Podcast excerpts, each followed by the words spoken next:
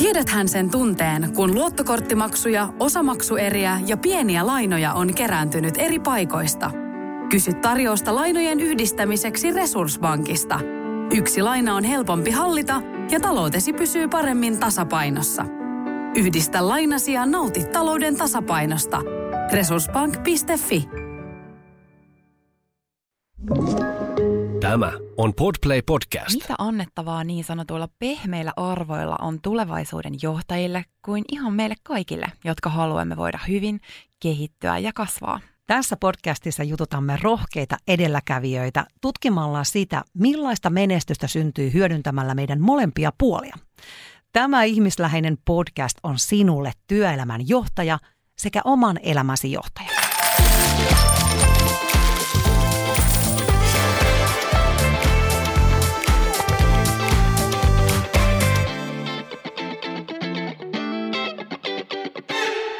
Tästä se jälleen starttaa. Bisneksen pehmeä puoli podcast. Tervetuloa lämpimästi mukaan. Studiossa täällä Johanna Hautasaari ja Anu Iisakkila. Ja tänään meillä on supermielenkiintoinen teema. Puhutaan nimittäin intuitiosta. Ja meillä on tämän jakson kaupallisena yhteistyökumppanina ihana Luonkos. Luonkos on suomalainen luonnonkosmetiikka-brändi, joka herättää kiinnostusta myös kansainvälisesti. Luonkos on myös uudenlaisen arvopohjaisen yrittäjyyden edelläkävijä ja tekee liiketoiminnassaan paljon totutusta poikkeavia ratkaisuja. Luonkosissa esimerkiksi koetaan tärkeäksi, että jokainen heidän liiketoimintaa koskeva päätös on linjassa myös intuition kanssa – he haluavat esimerkillään näyttää, että tekemällä bisnestä, joka tuntuu hyvältä sydämessä, voidaan todellakin menestyä. Tervetuloa intuitiotutkija, taiteen tohtori, kouluttaja ja tietokirjailija Asta Raami. Kiitos. Ihana olla täällä teidän no, vieraana. Ihan mahtava, kun pääsit tulemaan. Miltä toi kuulosti susta, että onko tämmöinen intuition hyödyntäminen liiketoiminnassa, kuten Luonkos tekee, niin tänä päivänä yleistä? Mm, se saattaa olla yleistä, mutta se ei ole kovin niin kuin, tavallista kuitenkaan, että siis intuitiolla tehdään radikaalia edelläkävijyyttä. Ja voisi sanoa, että tässä ajassa oikeastaan niin kuin meitä kutsutaan siihen, että mitä järjettömämmäksi tilanteet muuttuu, sen enemmän tarvitaan intuitiota. Eli just sellaisissa tilanteissa, jos on vaikka ympäristössä nopeita muutoksia tai turbulenssia, niin me ei enää löydetä tarpeeksi kiintopisteitä siitä vanhasta.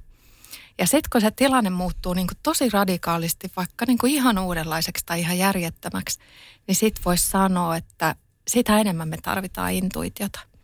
Ja sitten voisi kysyä, että no miksi? Hmm. No just sen takia, että se entinen logiikka mureni siihen järjettömyyteen.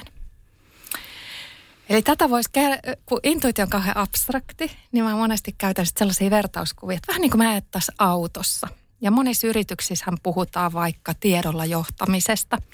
Ja sitten ei kuitenkaan sanota, että mitä se tieto on ja jotenkin ajatellaan, että se on dataa ja faktaa ja analyysiä ja, ja sitten sitä käsitellään ja luokitellaan ja sen pohjalta voidaan tehdä sitten virhettömiä päätöksiä. Niin se ajatus on ihan epärealistinen. Että se on vähän niin kuin tilanne, että me ajattaisiin autoa ja se data on se peruutuspeili. Se on niin kuin jotain, joka on mennyt, jotain, josta on jäänyt jälki ja se on aina suodattunutta. Ja se on tärkeää kyllä ymmärtää, että mistä me tullaan ja miten on tehty aikaisemmin ja miten on luotu hyvää bisnestä tai näin. Mutta sen lisäksi meidän pitää myös puhdistaa se tuulilasi. Eli katsoa sinne eteenpäin ja sitten ennen kaikkea erottaa, että, että se ruohomätä siellä ei ole ihan yhtä tärkeä kuin se liikennevalo tai liikennemerkki tai vastaan tuleva auto. Että mistä tunnistan sen – mikä on merkityksellistä ja mikä on sen bisneksen kannalta oleellista. Et yksi mun haastateltava on esimerkiksi ollut investointipankkiiri. Ja hän sanoi, että heidän yrityksen ensimmäinen miljardi on luotu kahdella hypyllä tuntemattomaan. Et ensimmäiset hän tiesi, että siinä ei ole mitään järkeä, koska hänellä on ekonomistin koulutus. Ja sitten toisesta hypystä hän ei tiennyt mitään, mutta hän tunnisti, että jotain tässä on. Ja ne on just niitä semmoisia henkilökohtaisia ominaisuuksia tai kykyjä tai, tai niin kuin työyhteisön hiljaisesta tiedosta nousevia signaaleja, että hei, että vaikka tässä ei ole järkeä, niin tässä on jotakin, jos pitää olla mukana. Ja tässä ajassa nämä taidot on ehkä niin kuin niitä kovimmista kovimpia. Että ei mitään pehmeätä ydintä, vaan niin kovinta ydintä. Kovinta ydintä. Nimenomaan sitähän mekin ollaan tästä yritetty tuoda. Eli tuntosarvet pitää olla todella herkillä. Joo. Mm. Ja mä oon puhunut vähän näin, niin kuin, että, että meillä on näkyvän logiikan maailma ja se on just se analyysi ja faktat ja datat. Ja itse asiassa siinä koneet on meistä ylivertaisia. Että mä oon paljon parempia päättelemään ja käsittelemään sitä aineistoa. Mutta sen lisäksi meillä on myös piilossa oleva logiikka. Eli jokin, joka näyttää järjettömältä, tai jokin, joka on niin uusi siellä tuulilasin ta, ää, tota, ää, edessä, tai miten se nyt niin sanoo, edes vai takana, tuulilasin takana vai edessä? Niin. Siinä siellä jossain siellä. horisontissa. niin, niin, horisontissa. Että sitten ei tiedä, että onko tässä järkeä vai eikö tässä ole järkeä. Ja viime aikoina mä oon äh, haastatellut paljon keksijöitä ja tutkinut heidän ajattelua ja, ja huomannut, että se on niin mielettömän hienoa, kun he pystyvät liikkumaan niissä molemmissa maailmoissa. Että he pystyvät liikkumaan siellä äh, piilossa olevan logiikan maailmassa, joka näyttää järjettömältä. Ja kun mä menin haastattelemaan keksiä tähän liittyen, hän asuu tuolla Kirkkonummella isossa omakotitalossa, niin hän ensimmäisen sanoi, että niin, että hän lämmittää tätä taloaan tuolla peltikatolla. Ja sitten mä, mitä? Peltikatto on niin talvel kylmä kesän lämmin, että et tota, miten sä voit lämmittää tällä? Ja hän ystävällisesti hymyili mulle ja sanoi, että ihan oikein päätelty, mutta ei loppuun saakka. Eli mun logiikka oli niin tyssännyt siihen. Hän hyödyntää auringon infrapunasäteitä ja se lämpö tulee pilvien läpi, lumen läpi, peltikaton läpi. Ja 30 asteen pakkasella hän ostaa 2 prosenttia talonsa lämmitysenergiasta. Ja sitten mä ajattelin, wow. että tämä on niin jotenkin mun näkökulmasta niin kuin järjetöntä aikaa, kun mediassa nyt mm. puhutaan mm. niin kuin isoin otsikoin energiakriiseistä mm, ja näin. näin. Ja sitten niin kuin, meillä on tämmöisiä keksintöjä, mm. meillä on tämmöisiä ideoita, meillä on tällaisia tyyppejä, jotka keksii mitä vaan. Ja Miksei, miksei he ole vieraana niin. kymppiuutisissa? Niin, ja miksei niitä Aivan. hyödynnetä? Aivan. No itse asiassa tää, tästä tullaan niinku siihen ytimeen, mikä johdattaa meidät tänne niinku ihmismielen syvyyksiin ja minkä takia tämä mun teema liittyy muun muassa Kamilla Tuomisen tunne ää, puheeseen tai Tommi Helsteenin tällaisiin niinku syväteemoihin. Niin tämä samainen keksijä ää, kehitti noin 20 vuotta sitten semmoisen uunin, jossa puuta poltetaan vedellä. Mä olin siinäkin vaiheessa, mitä? What? Sitten se sanoi, niin sekin on ihan yleinen virheuskomus, että palavan puun pitäisi olla kuivaa. Et, ja sitten mä soitin naiselle, jo, joka on tuolla Hirvensalmella. Hänellä on 80 kuutioa, iso sauna, siis tosi iso. Ja se, siellä on tällainen uuni ja se lämpenee löylykuntoon seitsemällä puukalikalla ja samanaikaisesti käytetään 35 litraa vettä. Ja sitten nyt on otsikoissa näitä että puupula, puupula ja kuinka paljon meillä on Suomessa vettä. Sitten mä kysyin tältä keksijältä, että, että miksei tämmöisiä ole joka paikassa. Ja hän sanoi, että hän on esitellyt tätä uunia viidelle lämpöopin professorille. No ne näitä yliopistokaupunkeja, ne on mun Intuitio 3 kirjassa. Mä en muista nyt niitä ulkoa, niin mainittu. Mä oon siellä puhunut just näistä teemoista enemmän. Niin hän sanoi, että nämä kaikki professorit sanoo, että toi ei ole mahdollista. Ja sitten mä mietin, että mitä tapahtuu meidän ihmismielessä, että joku sanoo, että toi ei ole mahdollista, vaikka siitä on patentoitu toimiva prototyyppi. Että se on ikään kuin, niin kuin tilanne, jos joku sanoo, että mä en usko tuohon, vaikka se olisi totta. Mm. Mm. Ja se on luonnollista meidän ihmismielelle, koska meillä on niitä bokseja. Puhutaan vähän, että mulla on boksissa ja ajatellaan, että pitää ajatella boksin ulkopuolelta – mutta kun ne boksit on samalla myös suojamekanismeja, että ne suojaa meidän mielen eheyttä, että joku uudella tavalla näkeminen voi olla liian kivuliasta meille.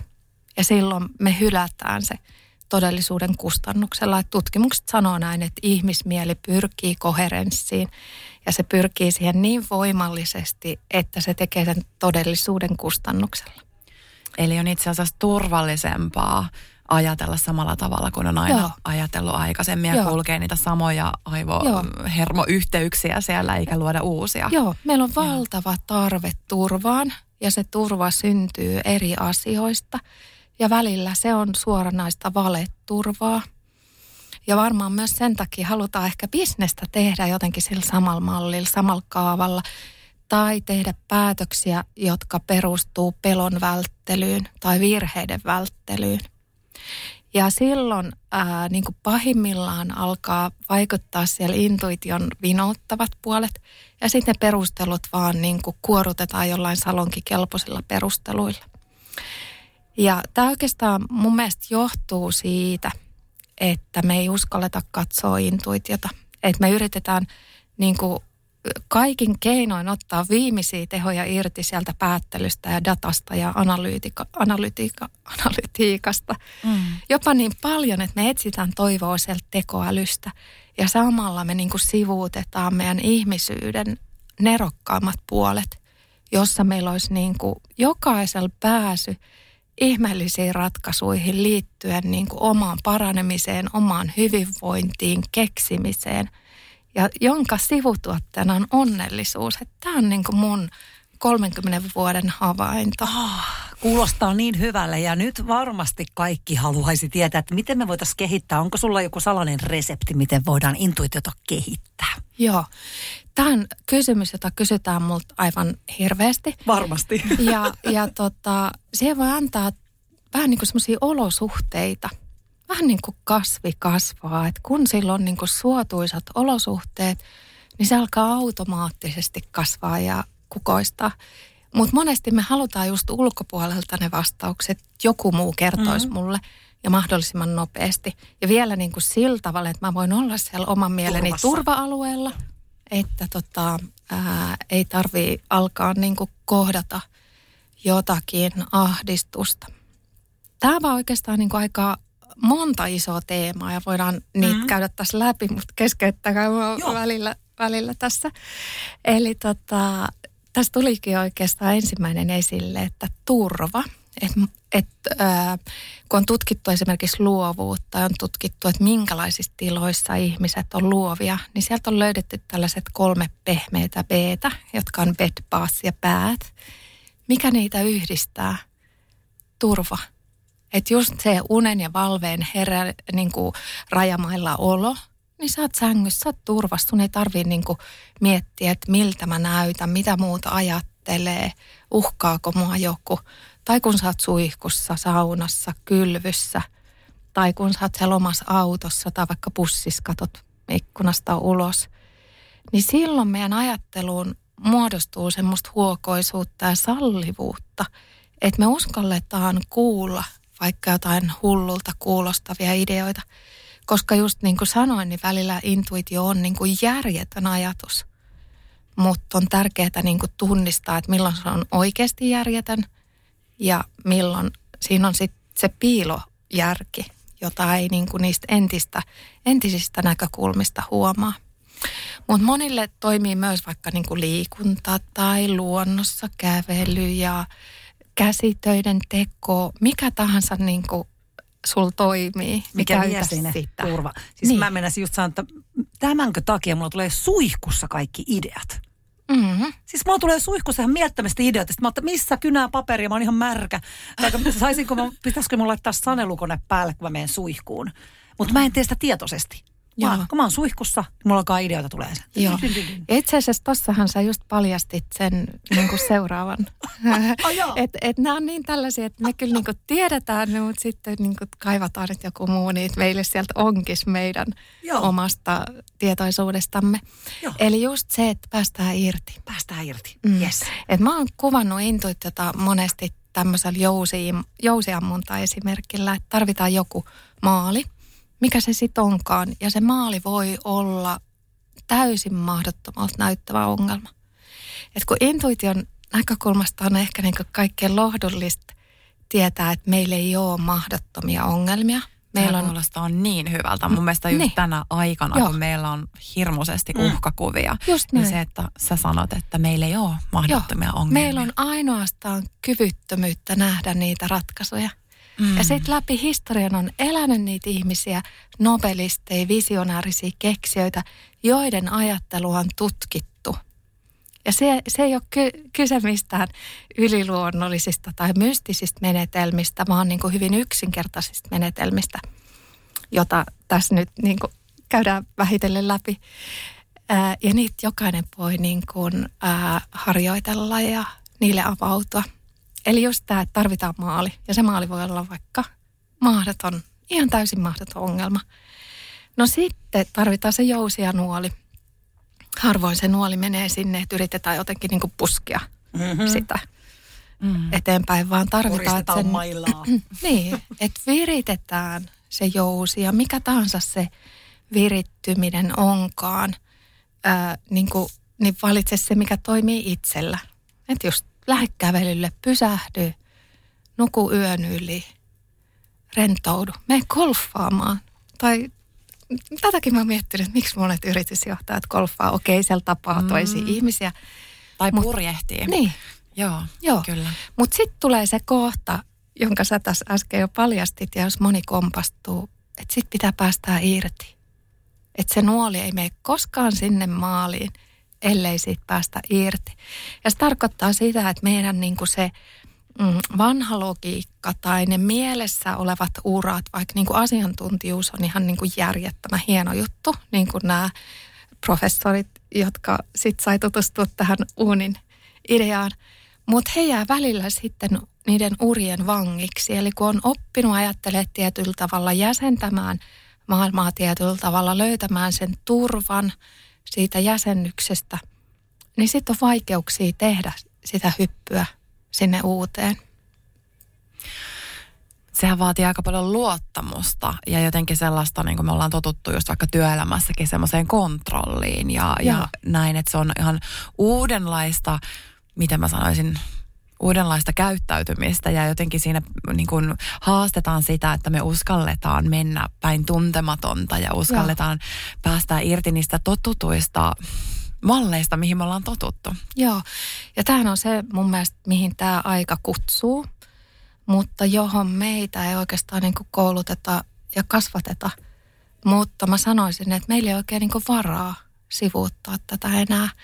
Että jos ajatellaan näin, että no meillä on se hieno päättely ja tehostetaan niin sitä dataa ja analyysiä ja sivuutetaan intuitio, koska intuitio on epäluotettavaa ja niinhän se välillä onkin.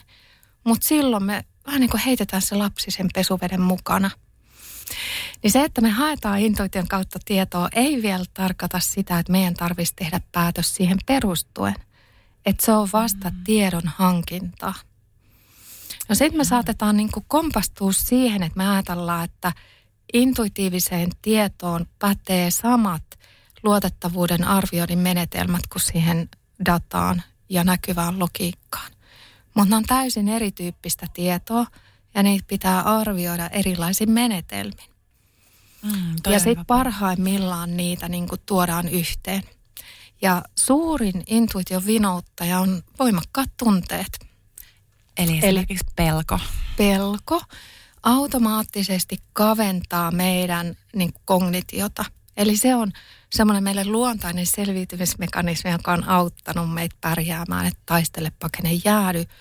Ja, ja jossain semmoisessa kriisitilanteessa vaikka ihan oikeasti saattaa näkö muuttua putkinäöksi tai saattaa niin kuin kadota osa jostain havaintoaisteista. Mutta myöskin kiihko, ihastuminen, rakastuminen, jokin sellainen, että me ollaan niin kuin annettu itsemme viedä johonkin maailmaan. Ja tämä on musta niin kuin mielenkiintoista siitä näkökulmasta, että niin kuin aikaisemmin sanoin, että mediassa tulee näitä niin kuin kaiken näköisiä energiakriisiä, koronakriisiä, uhkakriisiä, sitä. Mut, niin mä vähän niitän sitä mun tutkijakollega Samu Mielosen termillä, että se on vähän niin kuin pelkopornoa, mm. mihin ihmiset jää sitten niin kuin jumiin. No mitä mm-hmm. tapahtuu meidän mielelle, niin meidän ajattelu kaventuu.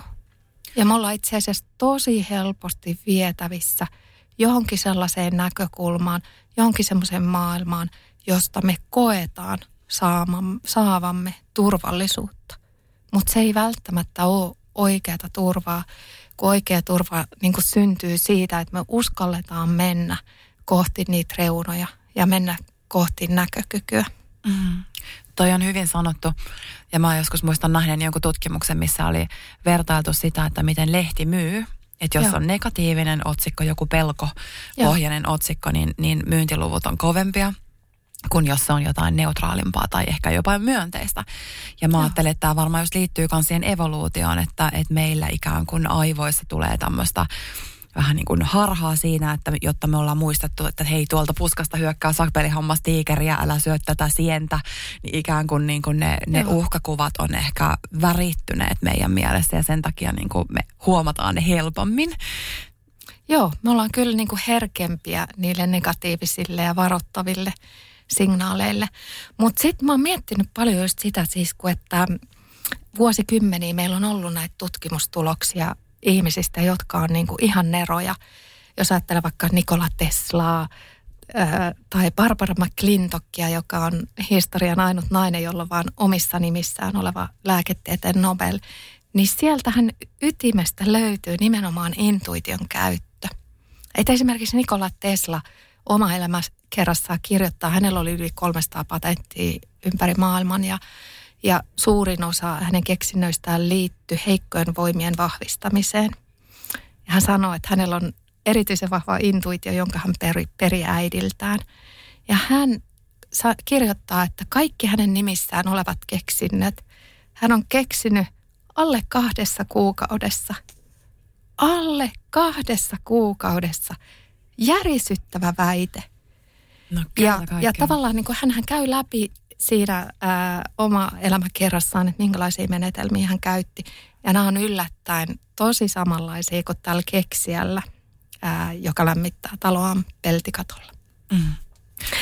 Ja ne ei ole mitään mystisiä, mutta mä oon alkanut niinku miettiä, että miksi näistä ei puhuta, miksi näihin ei uskalleta katsoa. Ja tämä on sellainen teema, jota mä mietin jo sieltä mun väitöstyön alusta vuonna 2008. Ja mulla oli vaikeutena siinä väitöstyössä löytää sellaisia teorioita ja viitteitä, johon mä olisin voinut niin kuin, ää, viitata näissä ihmismielen nerokkaimmissa. Ja sitten mä onneksi kyllä löysin niitä, mutta mä aloin pohtia sitä, että miksi sellaiset ää, niin kuin nerokkaimmat tietämisen tavat on vähän niin kuin saksittu pois meidän tieteistä, niin kuin kognitiotiede, psykologia, neurotiede, kasvatustiede, lääketiede. Ja sitten on saksittu myös meidän opetuksesta. Että me vaan painotutaan siihen niin kuin näkyvän logiikan maailmaan ja tässä on malli, tässä on kaava, tässä on sääntö, ö, opettele tämä sovella, ajattele näin. Älä ajattele sille, kun sä itse ajattelet. Ja musta se on vähän niin kuin jokainen meistä olisi kerrostalo – mutta on sallittua puhua ja käyttää vain kahta alintakerrosta.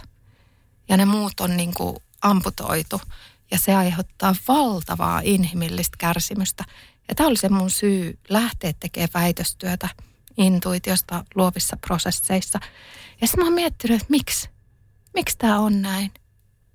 Ja mä en tiedä, jos teillä olisi parempi vastaus tähän, mutta mun oma tämänhetkinen selitys on, että se on hallinnon väline.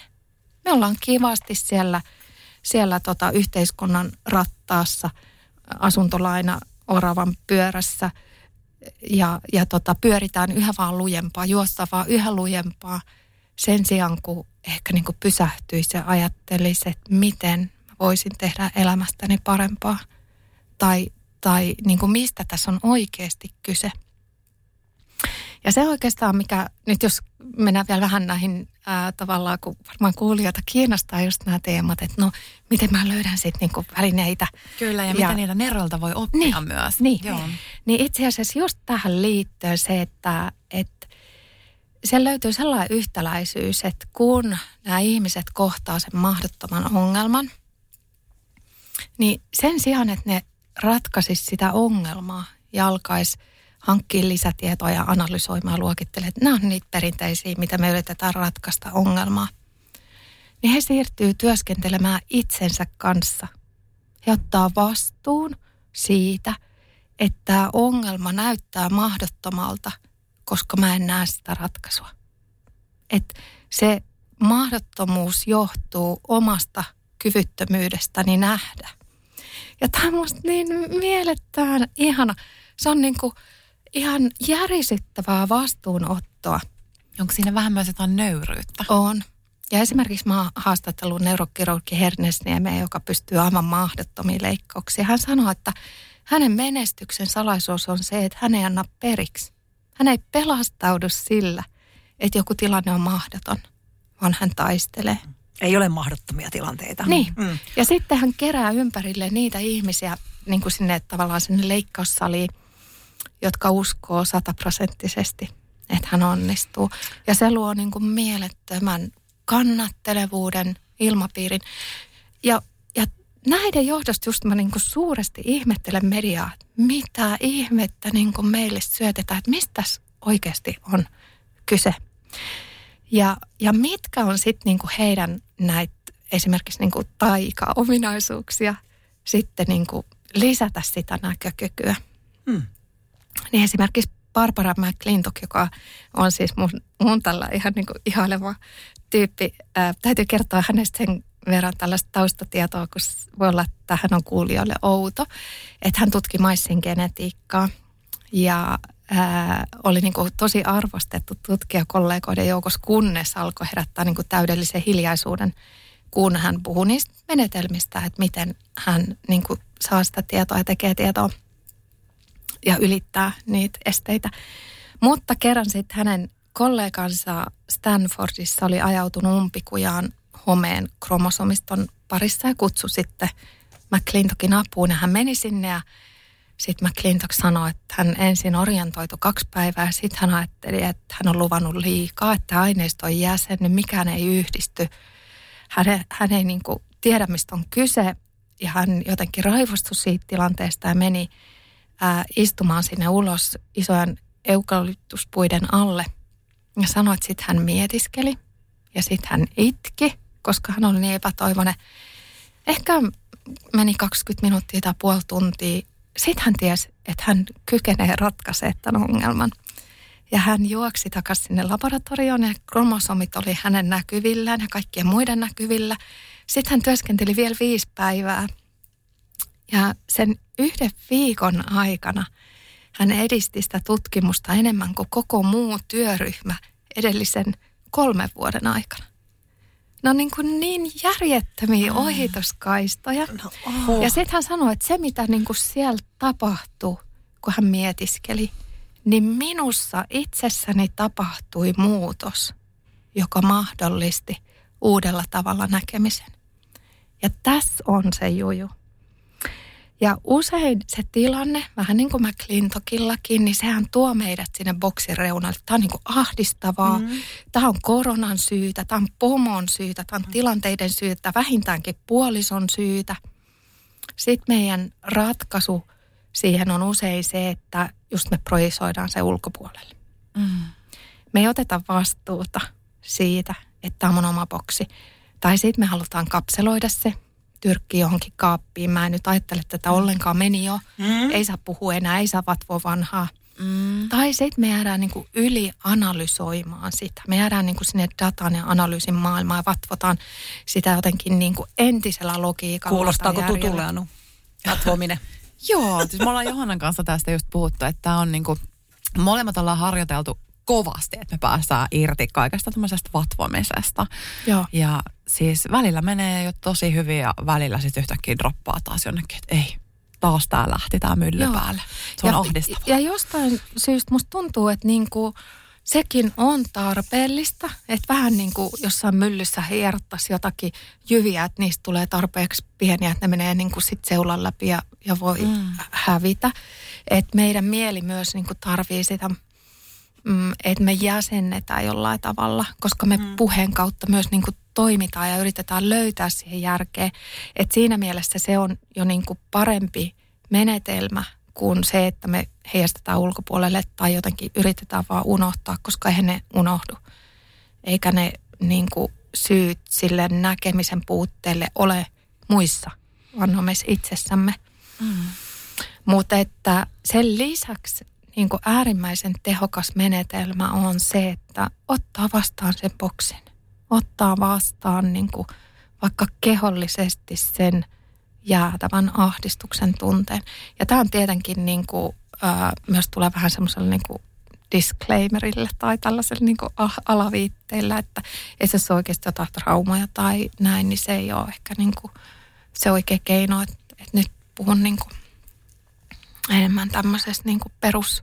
Intuitiivisesta ajattelusta kyllä, ja näin, kyllä. Joo. Kyllä, että se intuitio, jos me halutaan niin kuin tehdä uusia hyppyjä, jos me halutaan luoda radikaalia edelläkävijyyttä mm. tai tehdä niin kuin ylivertaista bisnestä, niin se vaatii niitä hyppyjä. Ja just siihen on olemassa sit niitä taitoja ja välineitä, että, että mistä erottaa. Mistä erottaa. Sieltä tulee väistämättä vastaan se boksi, koska tota, ää, se oma näkökyky laajenee, se oma ää, jotenkin kokonaiskuva ja, ja se millä tavalla näkee tämän ympärillä olevan maailman, niin se muuttuu ajantasaiseksi. Et monesti, jos, jos meillä vaikka omassa elämässä on jotain kriisejä, kelläpä ei olisi tai ollut, niin tota, sitten jälkeenpäin tarkastelle huomaa, että ei hittolainen, kaikki signaalit oli suorastaan mm. niin kuin mun nenän edessä tai hierottiin naamaa. Kyllä, kyllä. Mutta tota, en niin kuin herännyt, enkä tajunnut. No minkä takia? Koska se oma mieli oli siellä peruutuspeilissä, se katse oli siellä. Että tästä tulee taas yksi menetelmä, jota nämä nobelistit ja keksijät käyttää. Eli he kykenee tarkentamaan tosiasiallisiin havaintoihin, mitä tässä oikeasti tapahtuu. Että ne ei ole vaan siellä niinku uskomuksessa, urassa ja vanhassa.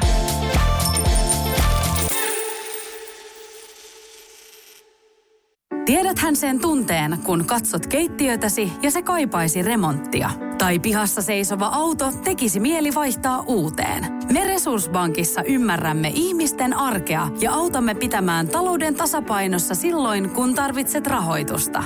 Nyt jo yli 6 miljoonaa pohjoismaista resursasiakasta luottaa meihin. Tutustu sinäkin ja hae lainaa. Resurssbank.fi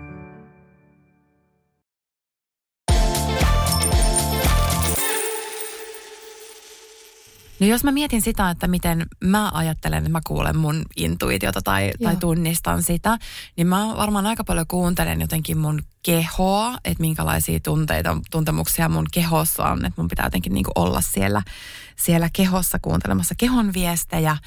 Ja ehkä sitten just jotenkin niin siinä se semmoinen äh, läsnäolo, läsnäolon tila, että, että on semmoinen niin kiireetön tila. Ja jotenkin, että hyväksyy vaan sen kaiken, mitä sieltä tulee jotenkin ehkä niin kuin semmoinen, semmoinen tulee mieleen, että jos niin kuin tässä lähtisi miettimään sitä, että millä tavalla me voidaan ohje tai auttaa ihmisiä ohjeistaa siihen, että miten, miten sitä voi mm. itsessään treenata ja mm. kuulla.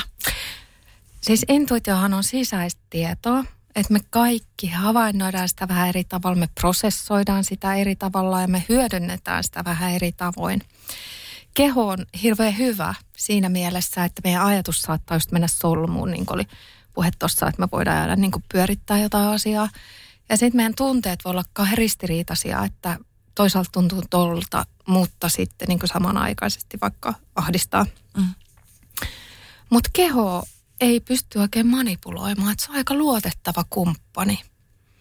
Että kehotuntemukset on sillä tavalla hirvi, hirveän hyviä signaaleja, että aika helposti myös niin kuin saa tuntumaan sit siihen – monet kyllä on niin katki vähän niin kehostaan. Mäkin oli vuosia sillä tavalla, että ei niin oikein pystynyt kuulee kehon signaaleja, koska ne olisi ollut niin ristiriitaisia siihen omaan uskomukseen, jolloin joutui niin katkaisemaan sitä yhteyttä. Mm. Mutta monethan on niin vatsasta herkkiä, et, mm. tai monet yritysjohtajat puhuu just niin kuin sisuskaluissa tuntuu tai jotkut sanoo sydämessä. Niin, niin no kun tästä ehkä on miet... paljon niin kuin hermoja myöskin sydämessä ja vatsassa. Joo, no toi on aika mielenkiintoinen ja just tavallaan se, että on miettinyt tässä, kun olet puhunut, että missä se intuitio niin kuin sijaitsee. Että mikä se, niin kuin, onko se meidän alitajunnassa, onko se jossain universumissa, onko se sydämessä, missä, mit, miten sä kuvaisit intuitiotutkijana, että missä se on?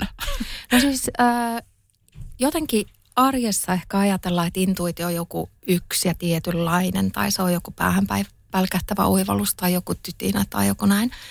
Mutta intuitiolla on eri lähteitä – intuitiolla on eri tietopohjia ja riippuen siihen, että siitä, että mikä tietopohja sillä on, niin ne on myös vähän eri tavoin luotettavia. Ja toimii eri tilanteissa vähän eri tavoin.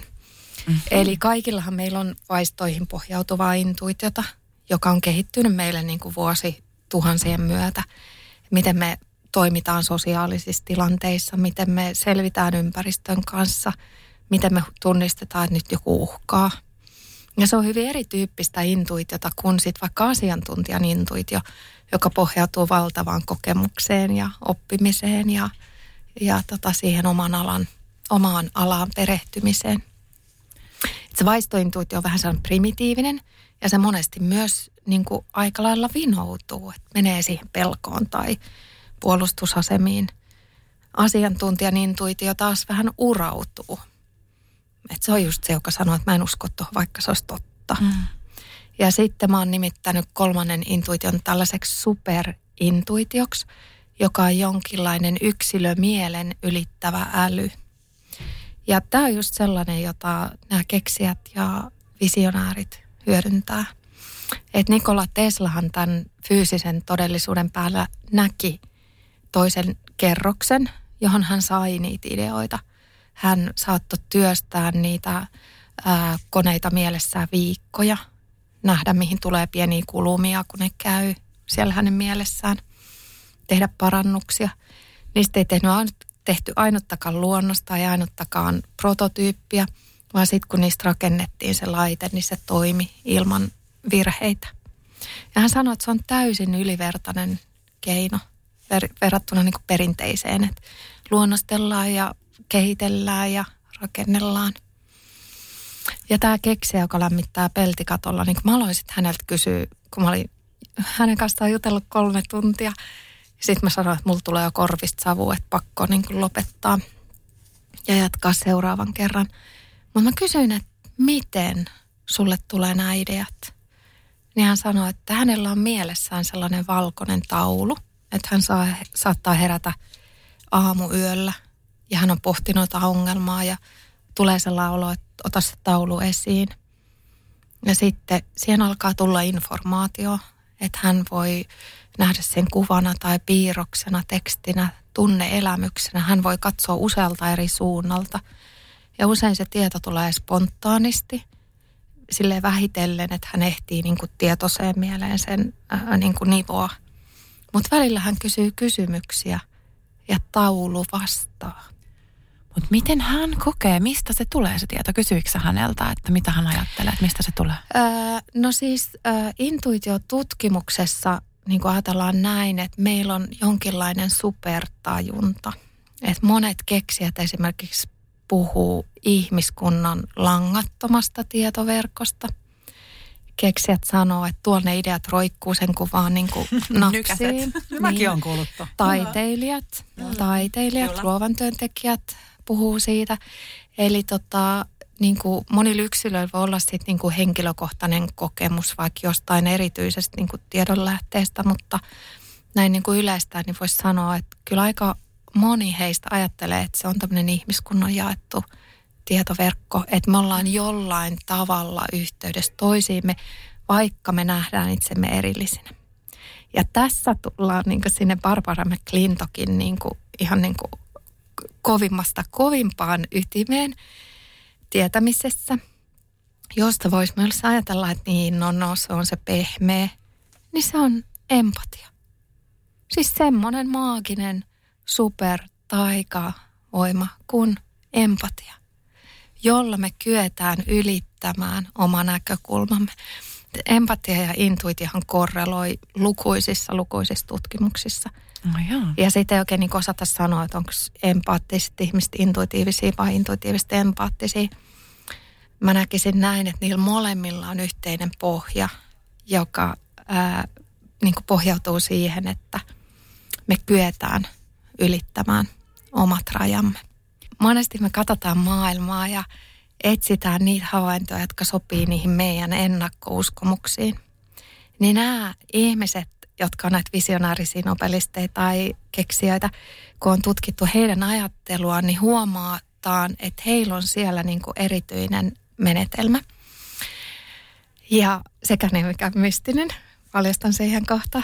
Ja jos ajatellaan ihmistä, joka on jossain ää, sellaisessa niin kuin pelossa tai vahvasti jossain niin kuin omassa näkökulmassaan polarisoituneena. Tätähän meillä on paljon tässä ajassa, että niin kuin polarisoidutaan johonkin poteroihin ja sitten niin kuin vika on muissa ja joku muu ajattelee väärällä tavalla. Jos on hyvä mielen resilienssi, niin silloin pystyy tarkastelemaan ristiriitaisia havaintoja tai ristiriitaista tietoa, että okei, niin kuin mä ajattelen näin, mutta mä myös niin näen ton pointin ja vaikka ne on ristiriidasta, mä pystyn olemaan sen ristiriidan äärellä. Mä niin kuin siedän sitä tunteiden ja mielen kautta.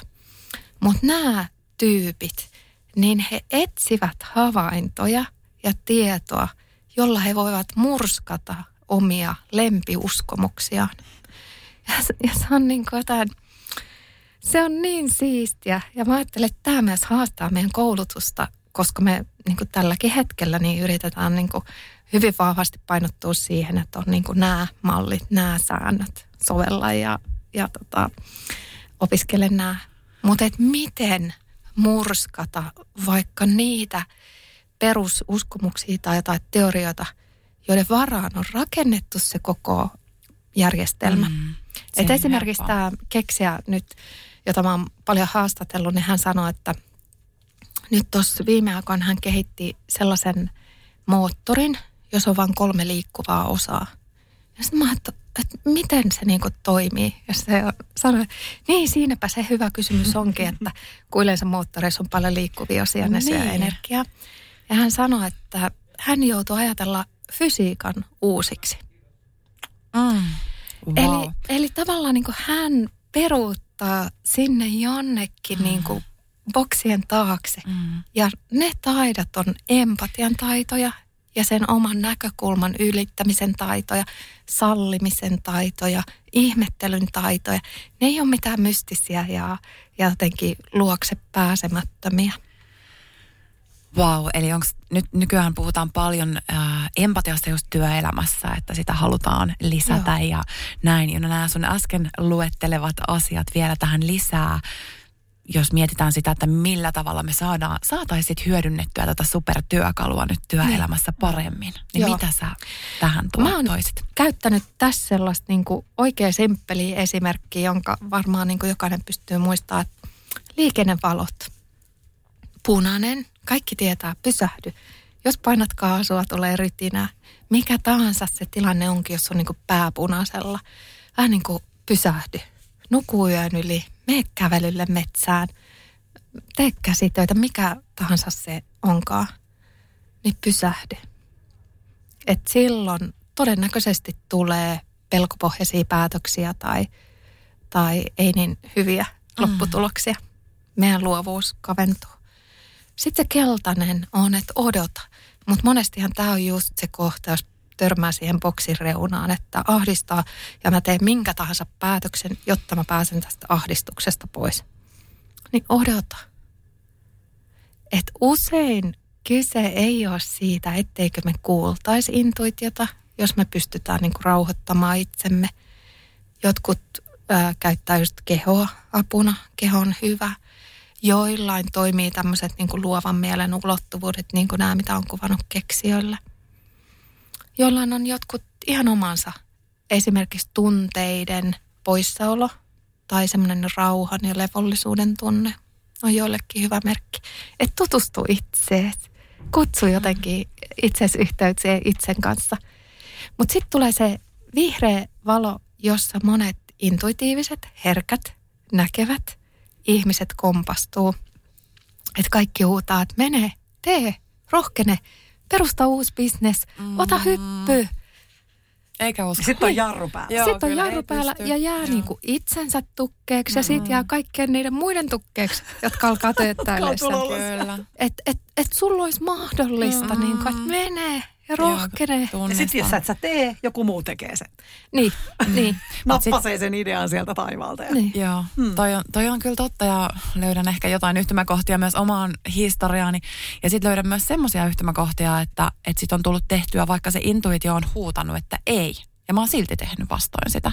Joo. Mitä meille tapahtuu, jos me tehdään vastoin meidän intuitioon? No mä sanoisin näin, että okei, niin kuin välillä voi käydä niin, että ajaa punaisia päin. Ja, Niin.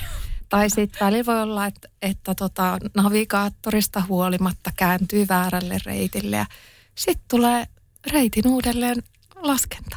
Mm. Ja tavallaan niin kuin ohjaa sut takaisin uudelle reitille. Että sä ehkä niin teet jonkun pienen lenkin siellä. Mulla on käynyt monta kertaa näin, että mä ajattelin, että minäkin, miten mä en nähnyt ja kuullut ja huomannut ja tunnistanut. Mm.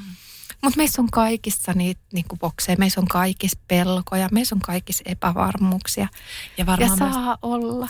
ja varmaan myös semmoiset tunnelukot vaikuttaa siellä, Mm. että me ei päästä sinne Joo. niinku kiinni ikään kuin, että ne estää meitä. Joo, ne estää Joo. meitä niinku tunnistamasta, ne estää meitä näkemästä. Ja monet niistä voi olla myös alitajuisia. Ja silloin pitää olla itselleen niinku tosi lempeä. Että kaikilla meillä on niitä. Ei me olla selvitty niinku lapsuudesta ja aikuisesta, mm. aikuisuudesta ilman niitä. Ja me saadaan kasvaa. Mutta ihana siis, että puhut näistä. Mä mietin vaan, että tuolla niin kuin työelämässä, jossa niin kuin antaisit esimiehille jonkun, jonkun vinkin, miten, miten niin kuin, ää, työntekijöissä voisi vahvistaa intuitioa, koska se näin mä kannattaa kyllä ehdottomasti. Joo. Niin onko se sallivuus, l- tarvittavat lepotauot työaikana, millä tavalla me saataisiin niin kuin työntekijöitä kuuntelemaan sitä intuitiota tässä niin kuin oravan pyörässä, missä välissä sä sitä ehdit kuuntelemaan Niin. siellä. Mä sanoisin, että yksi tärkeimmistä on turvan ympäristö. Ja se tarkoittaa nimenomaan psykologisen turvan ympäristöä. Mistä on sallittua puhua? Onko sallittua puhua niistä kerrostalon ylemmistä kerroksista vai pitääkö pitäytyä niin kuin analyysissä?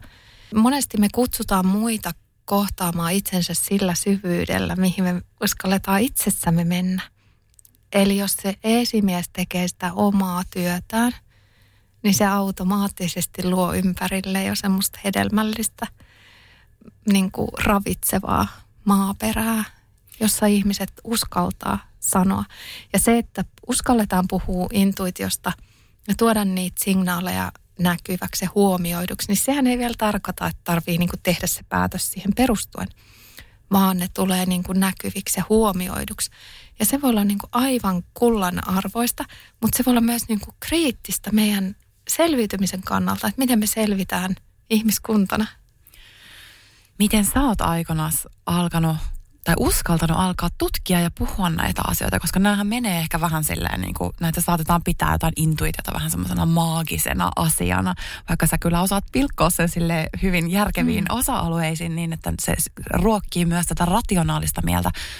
Mutta että mikä, mikä se sun, tai ylipäätään näetkö sä sitä, että kun tieteessä enemmän ehkä tänä päivänä tutkitaankin sellaisia asioita, jotka on selittämä, no, selittämättömämpiä, on kvanttifysiikkaa ja tutkitaan paljon vaikka jotain läsnäolon meditaation vaikutusta. Niin mitä taas on tapahtumassa? Niin siis mä näen tämän isona murroksena, että meitä vähän niin kuin kutsutaan tästä boksista ulos. Ja koska me ei olla ehkä ihan hirveän helposti haluttu niin kuin laajentua sinne, niin mä näkisin, että meitä jopa nyt niin kuin tyrkitään. että et tulee Boksi, boksi tulee hajoaa kriisejä. väkisinkin. Niin, että tavallaan niin kuin joskus se kriisi on nopein tie kasvuun, mutta me haluttaisiin niin kuin väistää sitä kriisiä. Me halutaan väistää epämukavuuksia ja jotenkin paaluttaa sitä entistä näkökulmaa yhä järjettömämmin selityksin. Niinpä oikeastaan musta tämä niin kuin on äärimmäisen kiinnostavaa aikaa, koska tota, mä näen ympärilläni niin, kuin niin paljon järjettömyyksiä, niin paljon myös tilanteita, jossa ihan niin kuin tieteellinen systeemi on rikki.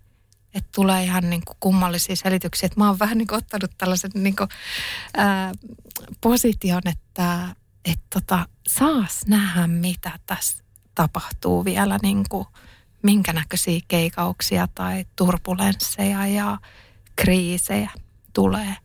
Mutta sanoisin samalla, että jos haluat olla niin kuin valmis siihen, jos haluat löytää turvaa, jos haluat lisätä omaa näkökykyä, niin ala avautua intuitioon. Mm. Ja se kuulostaa hyvältä myös se sun viesti, että meillä on toivoa. Kyllä. Että meillä vaikka nyt onkin näitä myrskypilviä näkyvissä tässä ehkä horisontissa ollut jo jonkun aikaa, mutta se, että ei ole niitä semmoisia ongelmia, joihin ei olisi olemassa ratkaisuja, vaan me löydetään ratkaisut kaikkeen. Aivan, mutta ne ei ehkä löydy sieltä boksista, mistä tällä mm. hetkellä on. Just näin, nimenomaan, eli sinne pitää mennä. Ja mun mielestä toi on taas tosi mielenkiintoista. Mä itse rakastan muutosta ja kaipaan niin kuin vinkkejä siihen, että miten voisi itseään hyödyntää ja kapasiteettiaan hyödyntää ihan uudella tavalla. Niin toihan on vaan niin kuin hirmuisen mm. rohkaisevaa. Onko sulla itsellä jotain metodeja, mitä sä käytät? Hiljennytkö sä säännöllisesti itsesi äärelle? No siis itse asiassa mulla tulee paljon niin kuin aamuyön tunteina – että onneksi mä oon voinut järjestää elämääni niin, että mä joinain aamuna voin nukkua vähän pidempään, että mä saatan just herätä kahdelta, kolmelta yöllä. Mulla on muistikirja sängyn vieressä ja, ja tota sit aikaisemmin mä ajattelin, että no kyllä mä muistan tämän, kun tämä on niin hyvä idea. Mm. Mutta tota, sit mä unohdin. Ja yksi ehkä niin kuin ihan parhain, joka on tuonut mulle ihan ehdottomasti parasta näkökykyä, on ollut se, että – jokaisella meillähän on niin kuin omassa elämässämme kaiken näköisiä vaikeita ihmissuhteita tai jotain vaikeita tilanteita. Ja ää, tyypillisesti mä oon niin kuin lapsena oppinut semmoisen selviytymistrategian, että, että mä oon vähän niin kuin semmoinen teflon, että menee vesihanhen selästä. Mm-hmm. Ja sitten mulla itse asiassa niin kuin terapeutti sanoi, että, että se, että loukkaantuu jostain pikkuasiasta – niin on vähän turhaa. Mutta se, että ei loukkaannut jostain, josta oikeasti pitäisi loukkaantua, niin silloin hälytyskelloin pitäisi soida. Mutta mulla ei soinut. Okei. Okay. Niinpä sitten, kun mulla alkoi tulla sellaisia niin kuin, vaikeita tilanteita, niin mä oikein niin kuin, kutsuin ne takaisin, että nyt mä en niin kuin, päästä tätä ahdistusta karkuun. Että mä niin kuin, oikein niin kuin, aktivoin mielessäni sen niin kuin, kuvan, jossa musta tuntuu vähän pahalta, vaikka olisi pitänyt tuntua tosi tosi pahalta. Ja sitten se alkoi kyllä tuntua niin kuin tosi tosi pahalta. Ja mä ajattelin, että mä vaan nyt niin kuin koen tämän. Ja sehän on hirvittävää. Mm. Niin kuin sattuu kehollisesti. Mm. Se on niin kuin psyykkinen kipu, joka tuntuu kehollisesti. Ja sitten mä vaan ajattelin, että nyt mä vaan oon tän äärellä. Ja sehän alkaa niin kuin, tuolla niin kuin haperoitumaan, mutta se, että se haperoituisi liian nopeasti, niin mä niin kuin kutsuin sen takaisin. Mä todellakin niin kuin on kehollisesti jotenkin elänyt sen. Ja nämähän on henkilökohtaisia niin kuin asioita, mutta mitä tapahtuu aina, niin sitten niin kuin esimerkiksi tämmöisen jälkeen mä seuraavana aamuna heräsin niin, kuin niin nerokkaaseen ideaan, että mä että mistä tämä tuli. Ei voi olla totta, että, että tota, tämä olisi aivan loistava. Ja mulla on niin kuin joka kerta tapahtunut näin. Ja sitä kautta mä oon löytänyt niin kuin aivan uutta näkökykyä niin kuin ammatilliseen osaamiseen. Ja näillähän ei pitäisi olla niin kuin mitään yhteyttä. Mm, niin, kyllä. Mutta kun se on se boksi, Joo. että tavallaan se, me ollaan niin kuin boksissa, mm. joka on niin kuin joka osa-alueella. Ja sitten kun se boksi alkaa laajentua, niin se laajentuu joka suuntaan. Yes, toi on muuten ja se kuulostaa vähän siltä, että sä, niin kuin sieltä, kun sä kohtasit tunteita, niin sieltä lähti joku tulppa edestä pois, että Joo. sitten pääsi jotain tietoa virtaamaan. Joo. Joo. Eli itsetuntemus. Joo.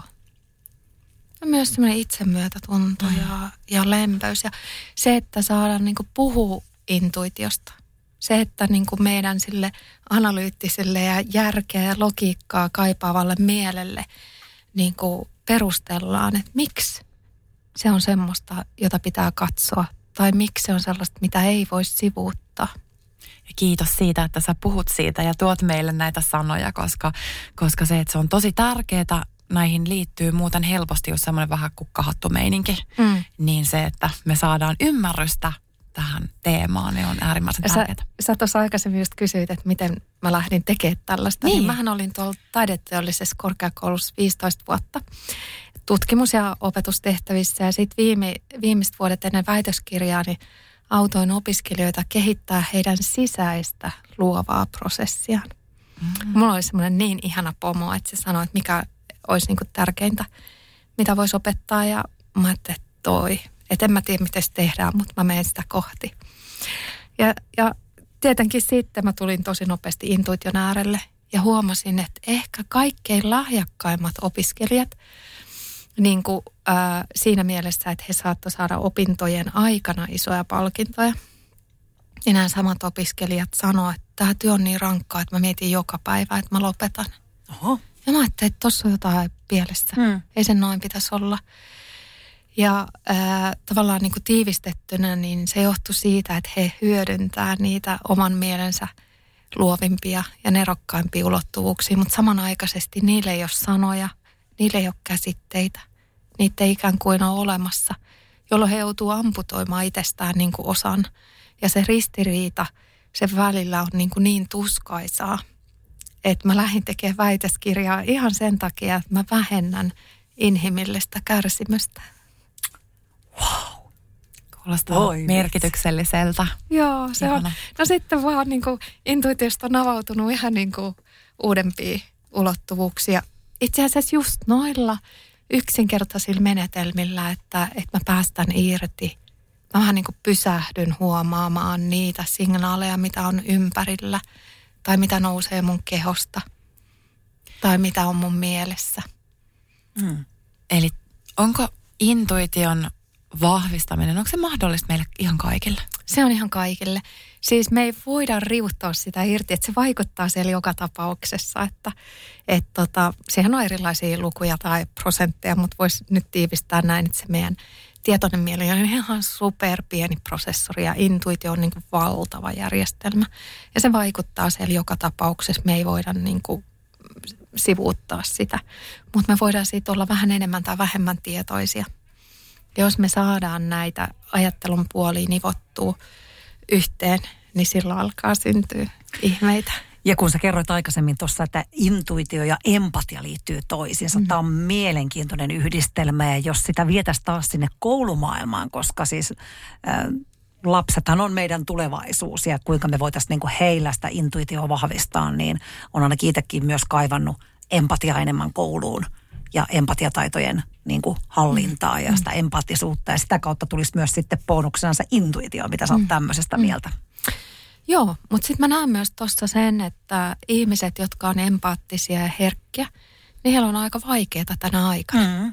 Et meillä on aika paljon erilaisia semmoisia niin manipuloinnin, Just. hallinnan ja narsismin kuvioita. Voisi sanoa, että jopa johtajuudessa jonkinlainen narsismi on ehkä niin kuin arvostettu Mm-hmm. ominaisuus. Ää, pelataan, pelataan pelejä. Ja se, joka pelaa sit niin kuin avoimin kortein tai rehellisesti, niin monesti se tilanne on se, että se häviää. Valitettavasti. Mm. Et sen takia niin tarvitsisi kehittää sitä näkökykyä, jotta näkee, että hei, minkälainen kuvio tässä on menossa. Ja mä sanoisin, että empaattisilla ja herkillä ihmisillä on siihen niin kuin etulyöntiasema. Ja sen takia mä puhun näistä, koska heillä on niin kuin mielettömiä ohituskaistoja, heillä on käytössä välineitä, joita ei sitten taas äh, semmoisella ole, joka ei kykene empatiaan tai kykene tekemään niitä hyppyjä ja näkemään. Ah, se taas voimavaraksi sitten. Mm. Miten tämä aika muka menee tästä? Se on, kun on läsnäolossa ja intuitiivisesti mm. keskustelemassa, niin meillä oli täällä kaksi listaa kysymystä. Me ei paljon näitä kateltu, kun me käytettiin intuitio tässä. Kyllä, mm. tämä meni flowssa. Mutta olisiko meillä viimeinen kysymys vielä? Hei, joo, meillä on tämmöinen viimeinen rundi, mikä aina tehdään. Ja tämä on tämmöinen, tämä on ollut itse asiassa meillä kaikissa jaksoissa. Jokaiselle okay. vieraalle on aina teemaan liittyvä kysymys. Ja me tehdään semmoinen intuitioharjoitus tässä. Eli jokainen osallistuja, sinä Asta nyt sitten viimeisenä saat vastata. Kysytään ensin Anulta tämä sama kysymys ja sitten kaikilta vuorotellen. Ää, kerro joku merkittävä hetki omasta elämästä, kun olet ihmetellyt intuition voimaa. Mulle ei jotenkaan nyt nouse mitään sellaista niin kuin yhtä mitään isoa juttua. Oikeastaan semmoisia arkisia tulee mieleen. Et ihan nyt vaikka niin kuin tämän jakson, mitä me ollaan nyt tekemässä, niin, niin kaupallinen yhteistyökumppani Luonkos, niin jostain vaan tipahti ajatus, että... Se oli sun idea. Niin, että, Kyllä. että tämähän sopisi tosi Mm. hyvin heille. Ja sitten niin Sä olit kuullut joskus, kun ne oli puhunut intuitiosta, Joo, olin että he kuullut, kyllä. Ja sitten jostain se tipahti ja sitten se meni vaan jotenkin semmoisessa flowssa. Ja mä jotenkin sanoisin, että näihin liittyy usein hyvä flow Mm. niihin juttuihin, että kun saa jotain intuitiivista niin kuin, tietoa, niin sitten yhtäkkiä se tapahtuukin sillä tosi nopeasti ja sitten siinä on niin kuin hyvä flow. Hyvä, se menee vähän liiankin helposti Niin, tavallaan, että kyllä. ihan sen kuuluukin Joo. Mutta et niinku hyvinkin pieniä arkisia juttuja, ihan semmoisia niinku jokapäiväisiä, että jostain vaan aistii, että hei, tossa on hyvä fiilis, mä menen tota mm. kohti. Niin mä sanoisin tämmöisiä arkisia asioita. Mitä Johanna Mm, toi oli hyvä, toi oli hyvä. Äh, No, mulla tulee mieleen nyt, jos miettii, niin mm, mä oon kuullut paljonkin semmoisia niin kuiskauksia, joita en ole sitten valitettavasti aina kuunnellut, kun on heti teillä että eihän tässä ole mitään järkeä. Sitten mä oon myöhemmin tajunnut, että miksi mä en tehnyt sitä? Miksi mä en sanonut sitä? Miksi mä en niin kuin, ottanut tota diiliä noin ja näin? Eli tämmöisiä, mulla on tullut kuiskauksia, mitä mä oon myöhemmin sitten, sitten katsonut, että olisi pitänyt kuunnella sitä. Eli tota, vähän liikaa järkeä sitten on käyttänyt. Eli tämmöiset harmittaa. Mutta sitten esimerkiksi ää, aviomieheni tapasin silleen, että kuuntelin intuitio, että tämmöinen rakkaustarinakin sinänsä, että mä menin just niihin paikkoihin, mitkä, multa tuntui hyvältä ja näin me kohtasimme. Ja, ja jos mä olisin kuunnellut järkeä mennyt porukan mukana, niin meiltä ikinä kohdattu. Herra Jumala, onneksi kuuntelit. Terveisiä Mikolle. No mitäs Asta? No siis mulle tulee montakin esimerkkiä mieleen, mutta mä poimin tähän nyt yhden, että tämä tapahtui ennen kuin mä kirjoitin ton Intuitio 3 kirjan. Mä näin useina ujena sellaista tuntaa, että mulla on hirveän tahmeet jalat. Ja, ja tota, sitten yksi aamu mä heräsin taas siihen, että mulla on niinku tahmeet jalat. Siinä unessa ollut, että mä en päässyt sinne tapaamiseen, minne mä olin menossa. Ja sitten mä ajattelin, että nyt loppuu kyllä tämä kiertely ja kaartelu, että et tota, et mä haluan mennä suorinta tietä sinne, minne mun kuuluu mennä. Ja mun päähän tipahti kirjan nimi, siis kirjaimellisesti How to Solve the Impossible, The Scientific and Experiential Approach, eli miten ratkaista mahdotonta tieteellinen ja kokemusperäinen niin lähestyminen. Ajattelin, ai mitä? Ai tällaisesta pitäisi alkaa kirjoittaa. Enhän mä tiedä niin kuin yhtään, mitä tästä pitäisi alkaa kirjoittaa. Ja jätin sen ajatuksen näin. Ja meni ehkä kaksi viikkoa ja, ja tota, sitten mulle soitti semmoinen vanha, vähän niin kuin papparainen ja, ja tota, kysyi, että tuonko mä puhuu johonkin, johonkin heidän tilaisuukseen, niin kuin tilaisuuteen pro bono ja mulla tulee näitä pyyntöjä ja mä teen aina pro bono keikkoja myös, mutta joudun vähän rajaa, että mihin mä menen. Ja No sitten kuitenkin vähän on kaikille kauhean ystävällinen, kun soittaa. Sitten me juteltiin siinä niitä ja näitä. Ja mä ajattelin, että mitenköhän mä nyt niin kuin sanoisin, että en mä nyt ehkä tänne ole tulossa. Sitten hän vetäisi sellaisen yllättävän kortin, että hän kysyi, että tunnetko tämmöistä tämmöistä ihmistä? Ja se oli mun edesmennyt isä. Oho, Joo, ja se oli hänen ystävänsä. ei ole totta. Niin. Ja sitten mä ajattelin, että pakkohan mun on tulla niin teidän tilaisuuteen puhua. Sitten mä menin sinne ja sitten mä tapasin siellä nämä keksijät, josta sitten lähti niin tulee tämä koko kirja. Just ja sitten mä oon niin kuin silleen, että okei, jos nyt joskus luottaisi siihen, että jokin tietoisuus minussa voi aktivoitua ja ohjata mua eteenpäin. ja mistä sitten taas syntyy jotain. Eli Niin. toi oli myös muuten hyvä esimerkki se, että se ei välttämättä ole se sen hetkinen juttu, sen hetkinen puhelu, vaan jotain, mitä sen jälkeen tapahtuu. Joo, ja mulla on käynyt tämmöisiä puheluita monta kertaa, että, että mä jotenkin omassa mielessäni mietin, että mitä tämä nyt jaarittelee ja jotenkin mä haluaisin nyt vaan niin kuin lopettaa tämän ja kuitenkin sitten toinen ihminen niin kuin saa siitä jotain ystävällinen ja näin ja sitten sieltä onkin paljastunut semmoinen, että hei ai vitsi, tämä tarkoitushan sillä oli. Että mä huomaan, niin kuin, että mun oma pää on ollut jossain vanhassa näkökulmassa ja vanhoissa asetuksissa, että mä usein unohdan avautua sitten siihen, että että hei, et mikä tässä nyt on, että mulla on se maali siellä ja sitä kohti mä oon menossa ja tarjoillaan niinku niitä ovia, että hei kato, tässä on ovi auki. Niin. Astu tähän, mutta mä menen vaan niinku eteenpäin. Joo, eli just se, että niitä mahdollisuuksia voi tulla aivan mistä tahansa, Joo. vaikka kaupan kassalla. Joo. Ja Että tämähän olla on, sille auki. kyllä, ja tämähän on se, mitä monet edelläkävijä yrittäjät just huomaa, että he huomaa, että nyt on mahdollisuusikkuna ja sen aukioloaikana pitää rohjeta toimia. Yes! Yes. Tämä oli hyvä. Loistavaa. Nyt, Nyt nyt kaikki availemaan. Niin. mahdollisuusikkunoista sisään ja kuunnellaan Sisään ja intuitiota. ulos. Kyllä. Joo. Hei, ihanaa. Tästä olisi voinut jatkaa toisen ja kolmannenkin jakson verran. Toivottavasti saadaan sut joskus jatkossakin vieraksi. Lämmin kiitos. Olipas ihana. kivaa. Ihana. Kiitos. Ihana, kun tuli tästä. Kiitos, Kiitos. Asta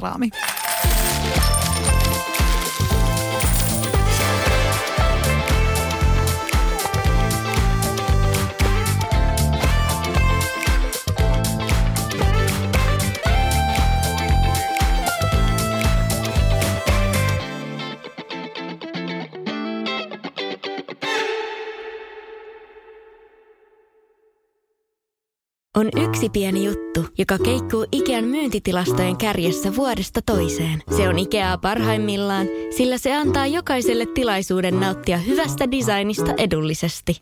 Pyörykkähän se! Tervetuloa viettämään pyörykkäperjantaita Ikeaan. Silloin saat kaikki pyörykkäannokset puoleen hintaan.